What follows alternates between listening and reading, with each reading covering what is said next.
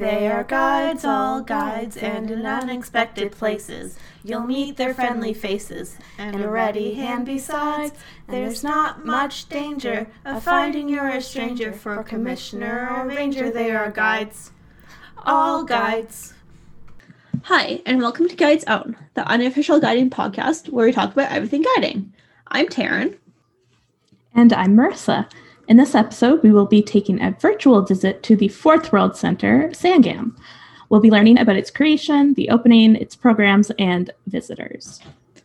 After we talk about the li- after we'll look at the life of a dominant figure in Indian politics and the Bharat Scouts and Guides, Amu Swaminathan. Despite circumstances that she was born into, Amu was determined to make the world a better place, as Girl Guides are known to do. And lastly, we'll finish off with a song from Sangam, of course. This one is called Come Into Sangam and is the center's official song. Hmm. So, Sangam, I can't believe we're already on the fourth of the five world centers. Um, but Sangam was first imagined in 1956. So, the time between the first four and then by the time they added that last one in Africa was a pretty big um, time difference. Um, but WAGGGS was conceived at the WAGGGS meeting in New Delhi. Um, the idea of building a world center in the Asia Pacific region was proposed. And a year later, at the World Conference, the decision was to build it in the new build the new center in India was finalized. Uh, it was thanks to the determined hard work of Laxmi Mazumdar, the National Commissioner of India's uh, Scouts and Guides, in the state of Maharashtra's generous donation of seven and three quarter acres of land to be used as the site. It's located in the city of Pune, which is in the state of Maharashtra in India, and it was selected because of the uh, t- emperor temperature, the rich cultural history, and the strong tradition of education, and of course the proximity to what was then uh, Bombay, but now uh, we call Mumbai. Um, and I remember when I went there uh, to Sangam in 2014. Um, it was like we took a bus from Mumbai to uh, um, Sangam, and it was I can't remember how long the bus ride it was. We were all super jet lagged and tired, um, but it I don't know couldn't have been more than three hours or so. So similar to um, where our chalet is in relation to um, Mexico City. Um, in 1963, the building plans were approved by the World Conference in Denmark, and uh, guides and scouts around the world raised over 50% of the construction funds, and the foundation stone was laid the next year in 1964. Uh, and the name Sangam was chosen for its meaning in the ancient uh, Sanskrit language, meaning come together. And um, the center come or the center serves a place for guides and scouts to come from around the world together to share experiences as well as the culture and tradition of their homelands and member organizations, like all the world centers. Uh, for the years that have followed, seen many Girl Guides and Girl Scouts from around the world pass through the front doors as participants, guests, campers, staff, and volunteers. Uh, and over the last 50 years, uh, Sangam has grown and changed um, with the times as new amenities, buildings, and modern equipment have been added thanks to the hard work and generosity of supporters around the world.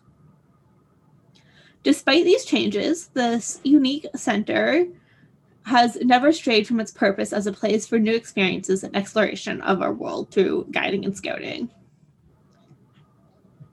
Uh, Sangam celebrated its 50th birthday in 2016 with a new song, uh, Sangam We Belong, which um, goes into jun- conjunction with the official song "Come Into Sangam," which was written um, 25 years o- earlier for the center's 25th birthday, where we'll talk, which we'll talk about a little bit later. Uh, like every world center, Sangam um, relies on both local and staff from uh, every WAGGGS country. Uh, the local staff um, kind of performs the daily operational costs, so cooking and cleaning, whereas WAGGGS staff um, help with the guests. Uh, and the local staff, when I was there, were amazing. They made the best food and were so welcoming and patient with us as we learned um, all the traditions and how to, you know, drink our chai properly and how to eat um, traditional Indian food in traditional ways. Uh, they're really nice and welcoming. Like every World Center, Sangam has a mascot. Excuse me. Sangam's mascot is a cat named Sonu, who apparently is the result of a cat meeting with a squirrel, but who knows? Uh, she was born June of 2011 and has her own face- Facebook page. Um, she lives in the guide house with the um, guider in charge, but pretty much owns the place and is very comfortable breaking into the dorms and through the mosquito netting. Uh, they are considerate, and she gets locked away if someone, if a guest comes with allergies. Uh, she also wears a bell because she likes to eat geckos, um, resulting in too many trips to the local vet.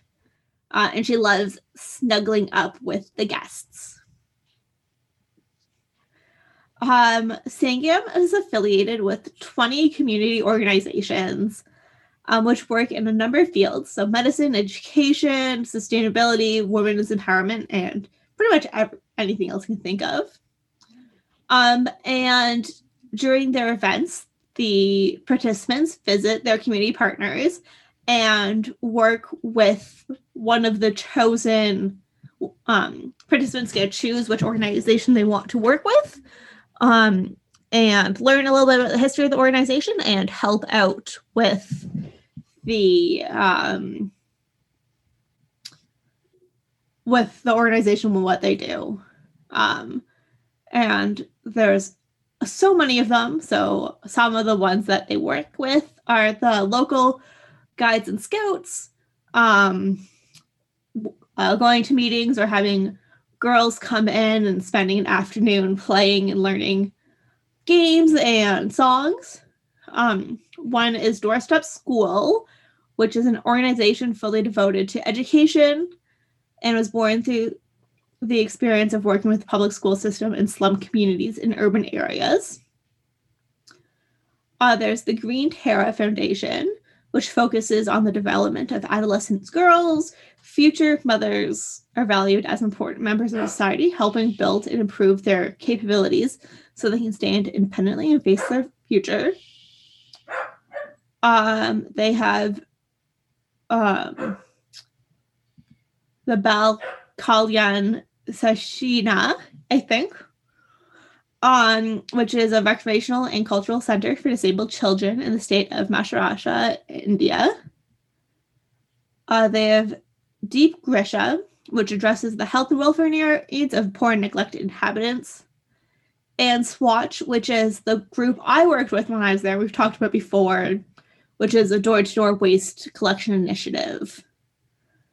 Um, yeah, I figured I would share a couple stories I remember from when I was at Sangam. Um, and I can't even think of any off the top of my head that I haven't already talked about. Um, I feel like I've talked about um, my trip so much already in the podcast. Um, yeah, I'm trying to even think of something to ask that would like help. yeah. um, I- like I know what's really cool that I often hear about from Tina, but maybe not everyone knows, is um, the whole tradition with the um, going to the market for the sari fabric. Could Oh, probably yes. explain that. Yeah. Um, so one day, um, kind of halfway through the trip, they'll take us to into Pune into kind of their downtown market area. And I think we were given a scavenger hunt or something where let's just wander around. We went into um their food market and wandered through there. We were able to buy um, some fruit and veggies if we wanted. Um, and then we ended up, one of the last stops is that everyone got taken up to the sari shop. And I'll find photos, but there is floor to ceiling, um, like all the walls are just bolts and bolts of sar- sari fa- fabric. Sorry. Um, and you point one out and say, like I like the look of this. Can I see it? And they'll pull the bolt out and like throw it across the huge floor.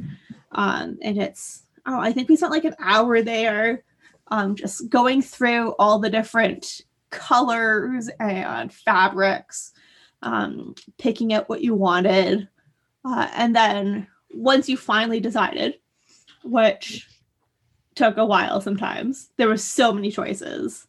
Um, they took your measurements and made you a sari um and then brought it over like the next week or the next day maybe a couple days later um and that night um for one of their cult like evening programs um everyone got dressed up in their saris and uh we did a traditional welcoming ceremony um, and yeah, it was. Saris are amazing. They're so bright and colorful. Um, and just going into the shop with all the fabric was like so amazing. Um, I'm trying to think what else we went into. Might have been the same trip. Might have been a different trip. Uh, to the market. We went to another store. Um, that just sold bangles and it was the same thing Ooh. like every color you could imagine just like tied together and like with little pieces of ribbon uh, just everywhere all sorts of colors. Um they really like their colors. There's colors everywhere. Uh yeah. Trying to think what else. There's a lot of fun. Um i can't the trip was such a whirlwind. I can't even remember like what we did at Sangam versus the rest of the trip. um, because it was three weeks and we spent 10 days at Sangam and then 10 days touring. And we did like during the tour, we did um Mumbai, Delhi, excuse me, Agra, which is where the Taj Mahal is. We did um Udaipur and Jodhpur and a couple other purs. So the um, suffix pur in um, India is like a city state.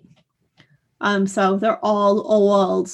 Um, At one time, um, would have been where like the Lord, their equivalent of the Lord, um, would have lived.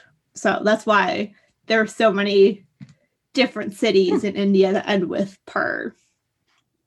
Um, but yeah, the whole trip was amazing. Uh, I definitely felt like I learned a lot about like the Indian culture that I don't think I would have learned elsewhere. Um, that like seeing how they live, but also how like everyone's so not everyone's so friendly, but like the people we interacted with were super friendly and the combination of uh, different religions in India and how they all um, interact and like work together or not work together, but are um, words are escaping me. Um, coexist uh, was really cool. Um, so uh, one day we went for a walk in the um, community across the street from Sangam um, on a little tour. And like one building, there would be a Hindu shrine, and then the next building over would be, I want to say, like a Muslim shrine. And then um, like the next building over or building two over would be like a different religion religious shrine. So it's really cool seeing that. Mm. I feel like Um, that's something that, yeah, a lot of people don't know is how diverse the religions are in India. I think Yeah. that's something that I never even thought of. I just, I think I really thought that Hindu was like the one and only, and I didn't even think that other influences would um, be a part of that. But it's huge. When I was researching um, Amu, I was like reading into the castes, and I was realizing how many different religions are like quite prominent. Mhm. It was, yeah, it was kind of blew my mind. Yeah, and they all coexist so peacefully. Like, it doesn't matter that you're not like the same religion I am. Like, your shrine's on that side of the street, my shrine's on this side of the street, whatever. Like, at the end of the day, we're still people. Um, I think that comes from like most of the Indian religions are like peace is such a central tenet to all of them that it makes sense Yeah. um but yeah it was really beautiful like just being able to walk down and see all the different religions kind of like how in north america you walk down a street and you see all different churches. Like you'll see a united church you'll see a presbyterian church you'll see a catholic church um or like you'll even get like some smaller cities. You'll get to the center like town square and you'll see like three or four churches like on each corner of ta- like each corner of the intersection um and it was cool seeing the same kind of idea but with different religions which is not something Mhm. we see a lot in north america yeah i Yeah. think that's uh, a completely different like thing to go on to um, Mhm. but um, i think what i'm interested in and you might not remember it because i feel like food is such a, a regular part of your day you don't even really think about it but was there anything that you can remember that you really enjoyed that the ladies made Um, the chai tea. Um, I definitely um, tea time every afternoon was a really big part of all of our days. Um, everyone kind of would get back from whatever activity we're doing and like all conjugated in the kitchen for tea. Um, and they made it themselves, so it wasn't like chai tea that you would think of in North America. They put all the spices um in with milk and I think a little bit of water. Um and it was so good.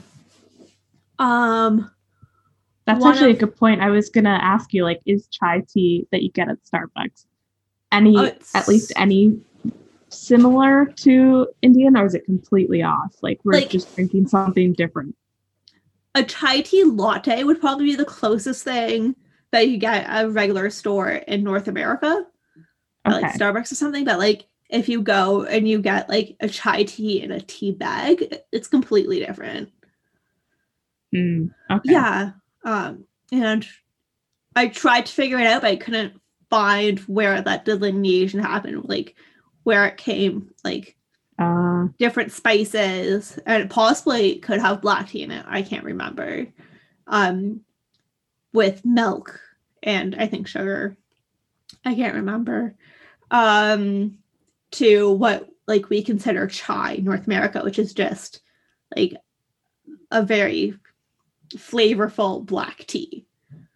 Um, but chai tea there is very different than what we get here. Um, the other big thing is like every world center, um, you have a traditional meal, um, usually on your last night to like, you know, as your part of your closing ceremonies. Um, and so we did like full um traditional Indian where they had us sit cross-legged on the floor. Um, we weren't given we were, were we were given cutlery, but we were encouraged to use nan and kind of how um, in traditional Indian culture they'll rip off a piece of nan and kind of use it um, like sandwich a bit of what they're eating.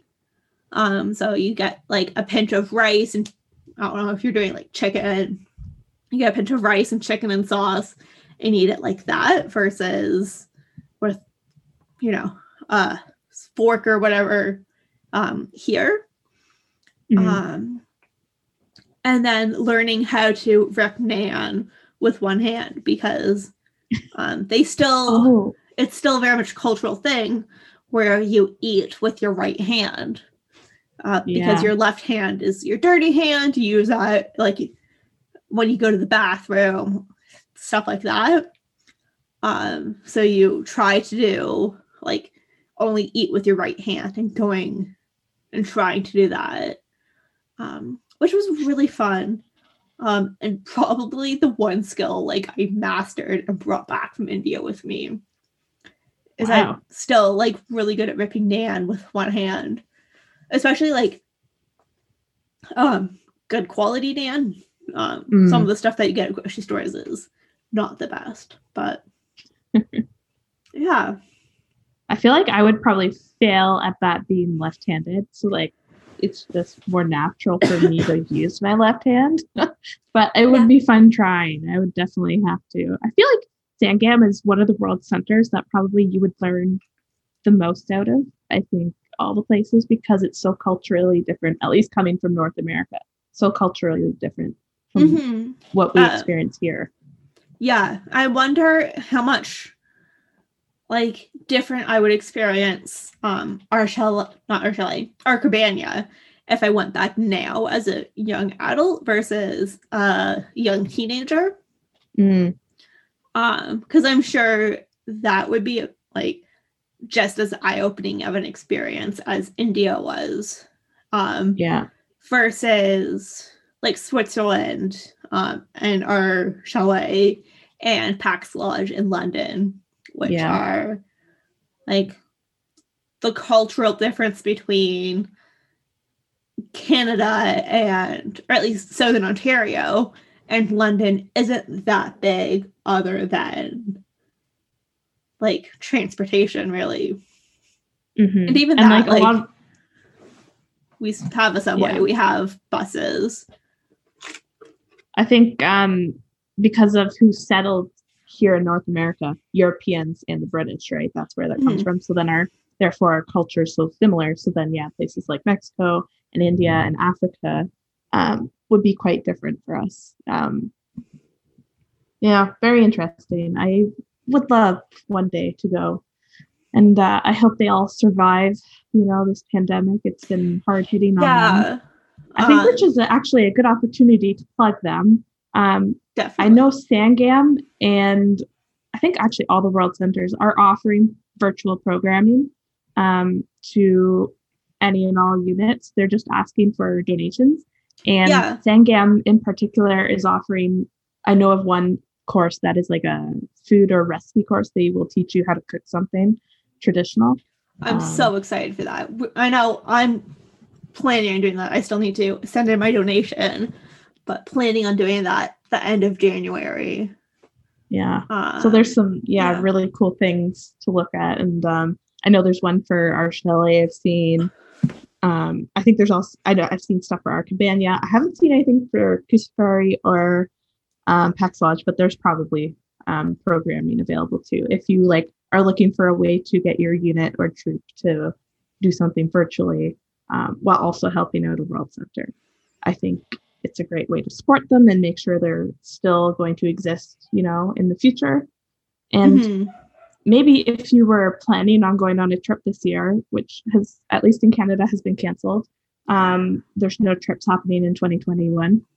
Um, if you were going to go, maybe use this as an opportunity to show your trip group um, something about the World Center that you're going to look forward to, or you know, just continue to to support. I think Mhm. everyone needs some help right now, and the World Centers as Girl Guides are probably um, the best place you can donate to. Yeah. Um, definitely something like the World Centers have been around for so long. Like Sangam is the second youngest and it's over 50 years old. Um, and it's something that has given so much to the girls and women leaders who have gone. Um, getting out of your comfort zone and experiencing a new part of the world and new experiences um, is something so valuable that is such a part of guiding that it would be so disappointing to see them disappear because of COVID. Mm-hmm. Yeah. Yeah. Um, so I guess moving on to a lighter note. yeah. um, we're going to take a look at the life of Amu. Nancy Reagan, Helen Hayes, Jan Davis, Jean Sauvé, Carrie Fisher, William's sister, Shirley Temple Black, Tammy Duckworth, Kathy Frost, Candace Bergen, Lucille Ball, Debbie Reynolds, Princess Margaret, Hillary Clinton. Did you know she was a girl guide? Busting down the door a hundred years or more. Did you know she was a girl guide? Here to let you know she was a guide, you know. Did you know she was a girl guide? So, um, Here to Amu let you know she was a Swaminathan, guide, you um. I think I'm pronouncing that correctly. I might have butchered it. Um, but she was born in Pal- the Palakkad district of Pes- uh, present day Kerala, India, in 1894. That is um, probably one of the oldest people we've done. Um, yeah, I just want to say, I think that makes her the oldest she was a girl guide, you know, up to this point. Yeah. Um, I don't think we've gone back that far, but I could be Mm, wrong. Um, maybe, um, oh, what's her name from Casa Loma? yeah, possibly. Um, Ma- Lady Mary Pellatt, Yes. possibly her, but sh- Amu is definitely one of the oldest. Yes. Um, so Emma was um, the youngest of 13 children, which included nine sisters. Um, it's a huge family. Um, but of course, back in the early 1900s, that wasn't rare. That was quite common, um, especially in India. Um, Amu was also known as Amu Kuddy. She had a nickname, I guess, Amu Stuck, or maybe Amu Kuddy was the nickname. Uh, wasn't clear. Um, so yeah, her and her family um, lived together in India, and both of her parents belonged to the Nair caste. Um, and I'll get into what castes are just so that you have sort of an idea of what it was like for her growing up. So in India, castes have origins in their ancient history and are basically just a system or a framework for dividing people into classes. So, you know, way back in the um, Middle Ages, they already had classes with, um, you know, they've got the royalty and they've got like sort of the laborers and you've got like Mhm. what people like to call peasants. But there were systems and it was quite old in India as well. Um, and they actually still have castes today, but they're a little bit different. Um, and some of the classes that they used to divide were, like I said, um, people who were rulers. Um, they were sort of at the top, and then there were sort of people like artisans and farmers, and they were sort of the middle class. And then you've got laborers sort of as the lower class. Um, and that was sort of how it was divided. And that's changed over the years. Um, at one point, it was, and I think sort of right now, a lot of it is divided by religion. Um, Mhm. So it's very interesting to look at. Um, if you want more information, you can totally look into it yourself. Um, but like many old ways of doing things, that has um, been transformed as a result of urbanization, especially in India. And of course, um, for India, the reservation, which is a system that provides um, the historically disadvantaged groups, um, they provide them representation in education, employment, and politics. And from the little bit that I read, it basically means that they reserve seats, um, like places in, I think, the parliament for people of those lower or disadvantaged classes um, to be represented because I think um, historically they weren't represented, and so a lot of the people who had more power were making the choices, and you know it wasn't um, didn't serve everyone very well, and people often looked down upon the lower class. Mhm. So this was sort of their way of tackling that. They made what was called this reservation. So yeah, it's changed quite a bit. Um, and Amu sort of got into that. She was into politics.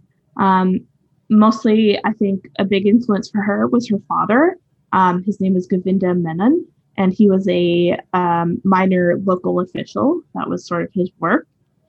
Um, and growing up, Ammu never went to school, um, and she actually only received a rudimentary education at home, which was just to prepare her for married life, which consisted of very minimal reading and writing, and was basically focused on the cooking and the keeping of house, which you know isn't too doesn't stray too far from what a lot of girls in that time around the world were, you know, being educated for. It wasn't really a formal education; it was more like Yeah. you know for married life.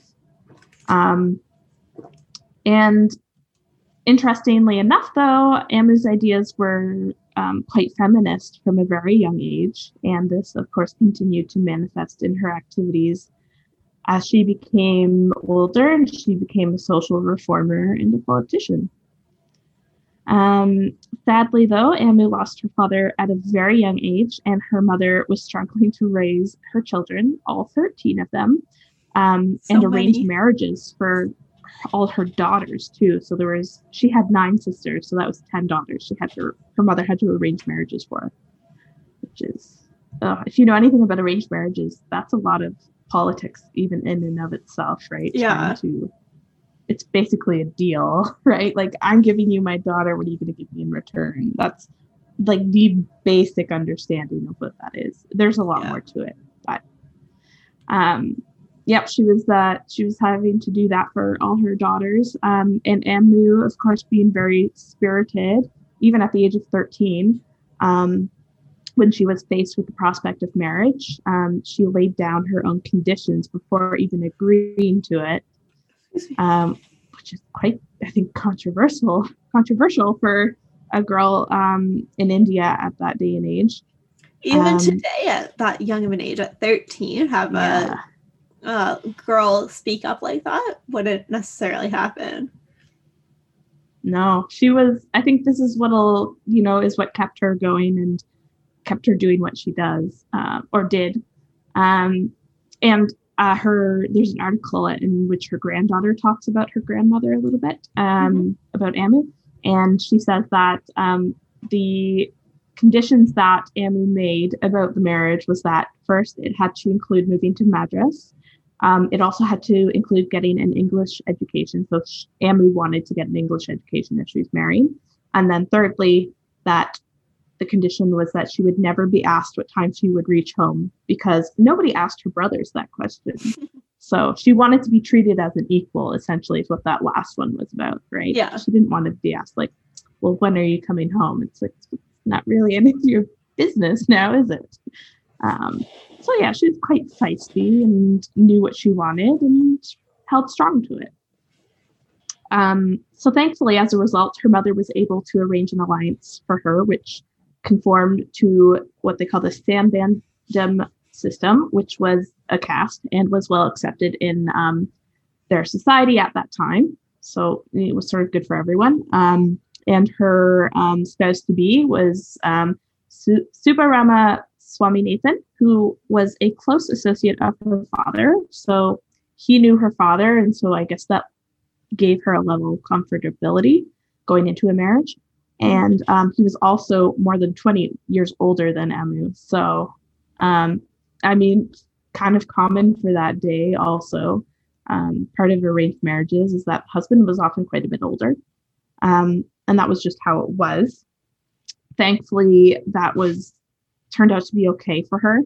Um, and at the time when the marriage was being arranged, um, the caste that Ammu belonged to um, used to practice a form of marriage um, where children couldn't inherit property from their father. But of course, Ammu was not going to agree to that. And so she and her husband rejected the practice and got their marriage registered in England instead of in India so Oh, that she could have equal inheritance and property rights and all that for her children. So yeah, she was very, you know, feminist, future forward looking. Um, Very ahead thought of a her lot time. about that. Yeah, hugely. Um, so yeah, her husband Su- Subbarama was born into a middle class um, family and had struggled quite hard actually in his early life to gain an education and sort of rise above his situation. Um, he studied with scholarships at the universities of Edinburgh and London, and um, his extended study abroad time, as well as his financial situation, is what prevented him from marrying um, earlier until he was in his mid 30s at that point. So, you know, seeking that education put marriage off for him um, until he could come back. Um, but yeah, they got to they they were married, and um, together they had four children. They had two boys and two girls, and they were all given equal access to education as well as the opportunity to pursue the careers of their choice, which again is quite ahead of their time. Um, you know, allowing your children to choose what you want, uh, what they want to do, and not telling them like you have to be a doctor, you have to be a lawyer. Um, you know, the traditional roles and careers they got to choose. And um, yeah, her um, two daughters went on to become successful and actually extremely well known in their respective spheres. Her daughter Lakshmi um, was her second born and was popularly known as Captain Lakshmi um, and became the leader of the Rani Jhansi Regiment um, of the Indian National Army. Um, and then her youngest um, daughter, um, I'm to try to pronounce this correctly, Mern, Mernalini. um, she became a very famous dancer. So her daughters, at least, went on to become um, quite big names, um, but they also got to do what they wanted to do. And her sons, of course, also took on some. I think one became involved in politics, just like she did. Um, can't remember what the other one did, but they all seemed to find success in families, started their own families. So that is really nice to hear. Mhm. Um, yeah. So in terms of her career, um, so having only received a very rudimentary education, her life was transformed when her husband began to devote a large part of his life to nurturing her development. So he saw that she was lacking in that education area, and he thought, I have all this education, I'm going to try and help her um, because I can see potential in her. So he indulged both um, his wife and uh, encouraged her talents. And that sort of allowed her to blossom and become who she really wanted to be. Um, he appointed tutors to teach her English as well as other subjects at home. And she ended up becoming fluent in English quite soon. And the confidence um, that her husband's support gave her meant that she also developed a very forceful and willful personality. So she was quite strong minded. Um, and then it was around 1914 when Ammu became politically active. Um, and then in 1917, she formed the Women's India Association along with a lady by the name of Malathai um, Patwardhan, Annie Besant, Mrs. Dadabhoy, the Margaret Cousins, and Mrs. Ambujammal. Um, they together try to address the social and economic issues of women laborers. Um, again, quite a thing for the time. I think it was something that was happening worldwide. I know um, the suffragettes, of course, were a big thing at the time in um, sort of England. Um, so women around the world were very slowly starting to speak up, and Ammu was the leader of that for women in India. Mhm. Then in 1934, Ammu joined the Indian National Congress, um, where she was quite a strong advocate for universal adult franchise as well as equal constitutional rights for women. And um, this was reflected in her activities as part of the Congress. Um, she was also an active participant in the Quit India movement in 1942 and as a result was jailed for a year.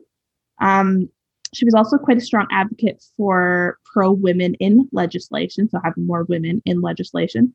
Um, was an advocate against caste discrimination and pushed for various Hindu code bills bills that were aimed at reforming succession, inheritance, and marriage laws. So again, she was like on top of that stuff where equality was not being met and wanting to make sure women who were going to get married in the future had the right to inheritance. Um, and you know were being respected through the marriage laws and you know weren't just sort of seen as an object. Um, there is of course a very popular story about how she stood up um, to a fellow inmate regarding the caste discrimination because that was something that really bugged her um, so, after being arrested and jailed for participating in the Quit India movement in 1942, Ammu heard one of the fellow inmates call out to a sanitary worker, um, Shudrachi, which referred to her low caste um, identity.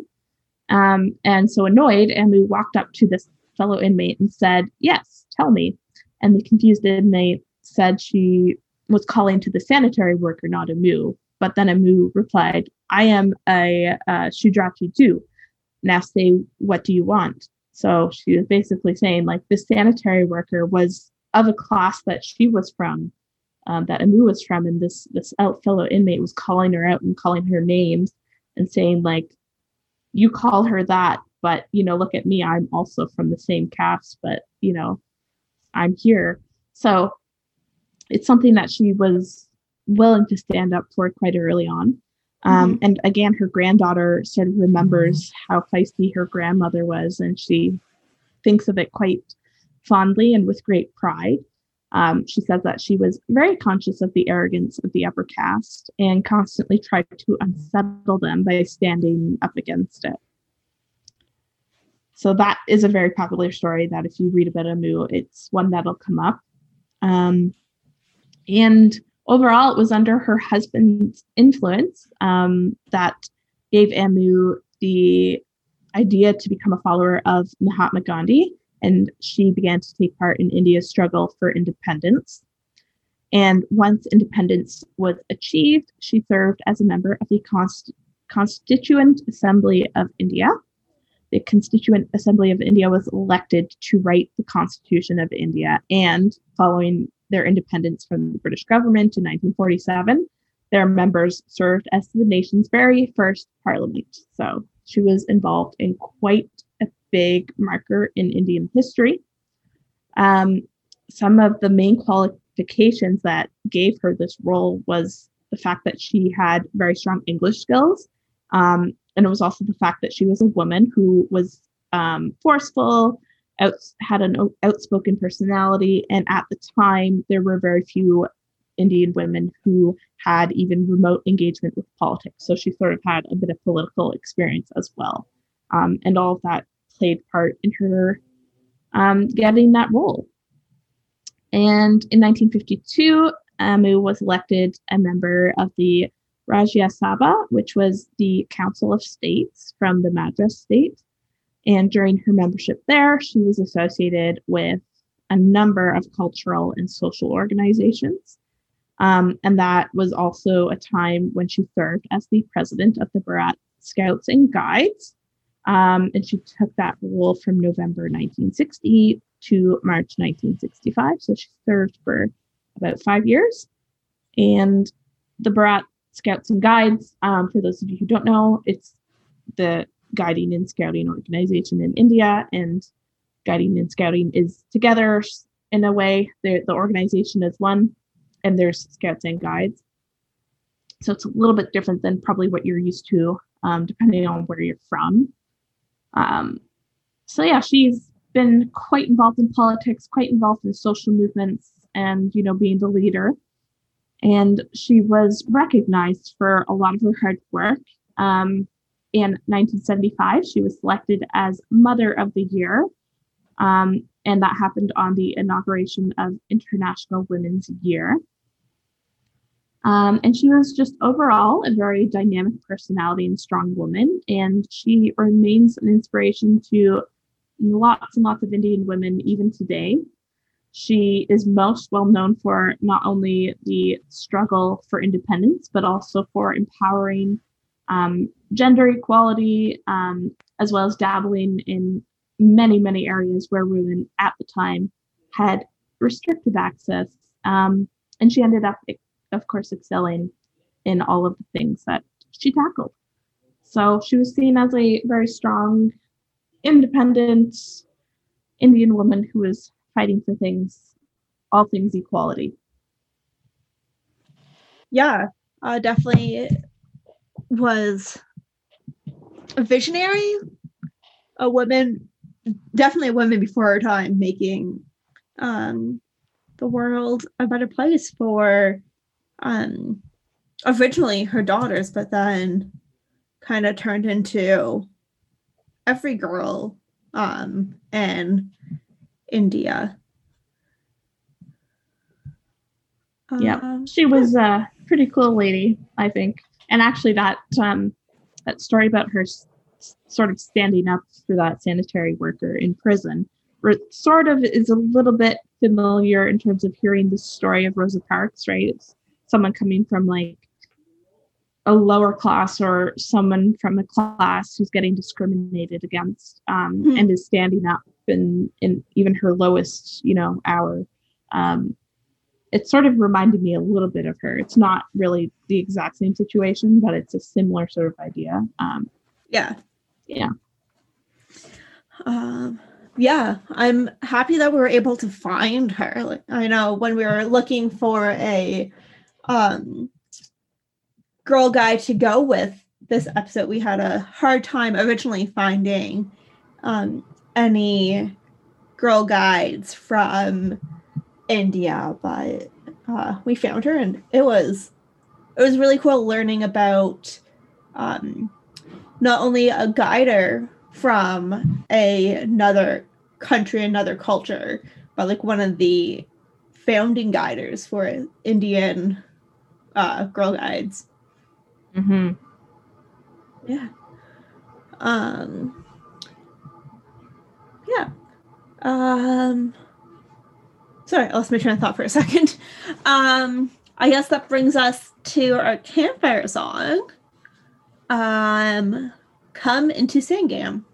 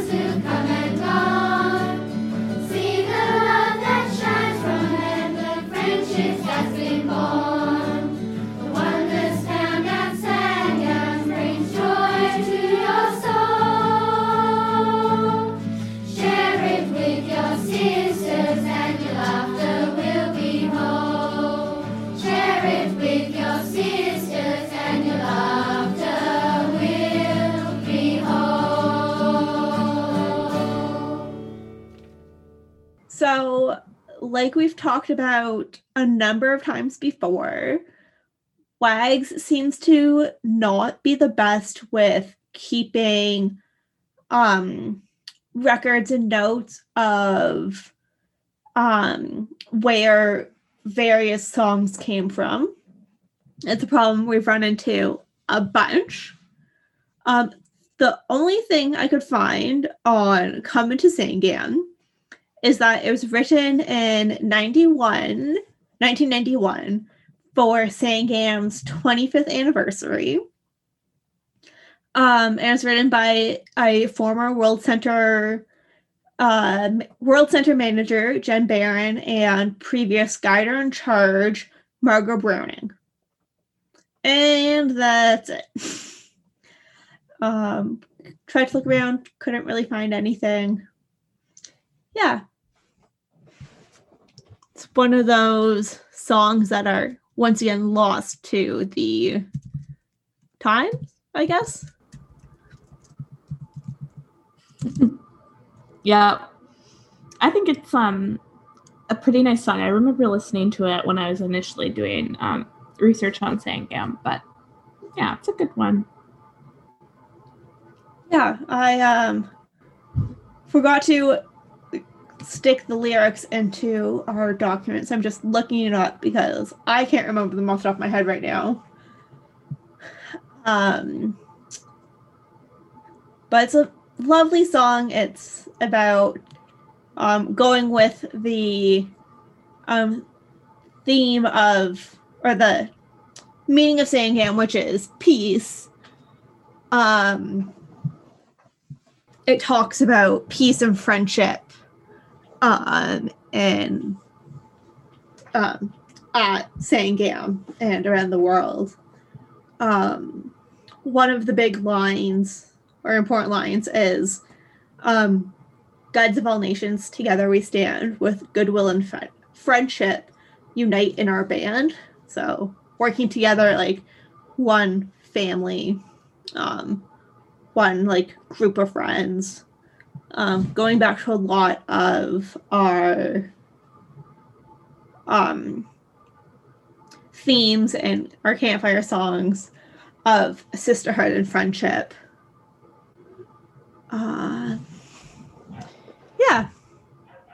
Yeah, I think it shares uh, also similarities with other World Center songs where it's about being welcomed into this space, this community that's been built, and it's people coming from all over the world and how similar we are um, as Girl Guides and Girl Scouts. We share a lot of similarities, and that's sort of what brings us together and what keeps us together, even though we're maybe miles apart um, physically. yeah physically and culturally like there's a Mm. lot of cultural differences between different guiding countries um and um you know saying games about peace and being together um no matter what those differences are. Um and finding a way to you know bring friendship everywhere and you know strengthen that cultural understanding. Um that's all i have to say for it i feel like i was very underprepared for this episode but it's been a hell of a week i moved over the week, last week so it's been ah, a whirlwind of a week um yeah Yeah.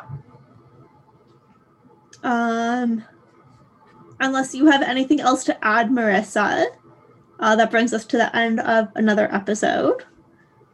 Um, and like always, subscribe to the podcast on your favorite platform Spotify, Apple Podcasts, Google Podcasts, YouTube, wherever you find your um, all the rest of the podcasts you listen to. Um, and wherever that may be, make sure you give us a five star rating, uh, rate, and five star rating and review to let us know that you're listening and enjoying. And you can follow us, of course, on social media. We're on Facebook, Twitter, Instagram, um, YouTube, LinkedIn, if you consider those social media. Um, we're, we're on there. Um, episodes are being uploaded to YouTube if that's a place you want to listen to the podcast or prefer to listen to. Um, and then you follow us on the others for any podcast news, um, new episode updates, um, little preview clips, everything like that behind the scenes. Um, follow us there and give us some interaction. We'd love to hear what you're thinking and uh, get a few comments here and there, but Hmm. would love to hear more. Definitely. And sorry. And as we part, we wish you all our listeners good guiding. Day is done, gone the sun, from the lake, from the hills, from the sky. All is well, safely rest, peace is nigh.